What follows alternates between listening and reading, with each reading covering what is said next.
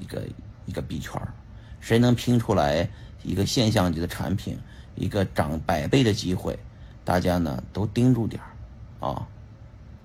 这个即使是所谓的熊市，也会有一两个项目暴涨啊，这是很正常的啊。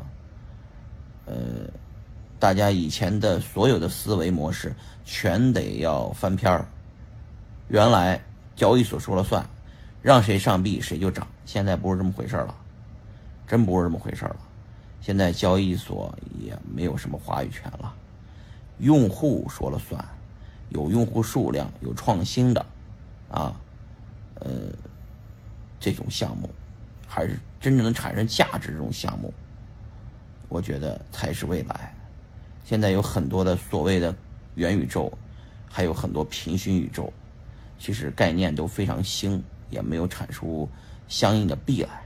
大家就盯住谁能变成头部，盯紧那个头部，一定有机会，好吧？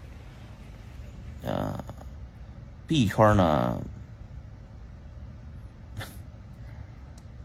哎，币圈事儿真的就是这么可可，就是有这么多的机会啊！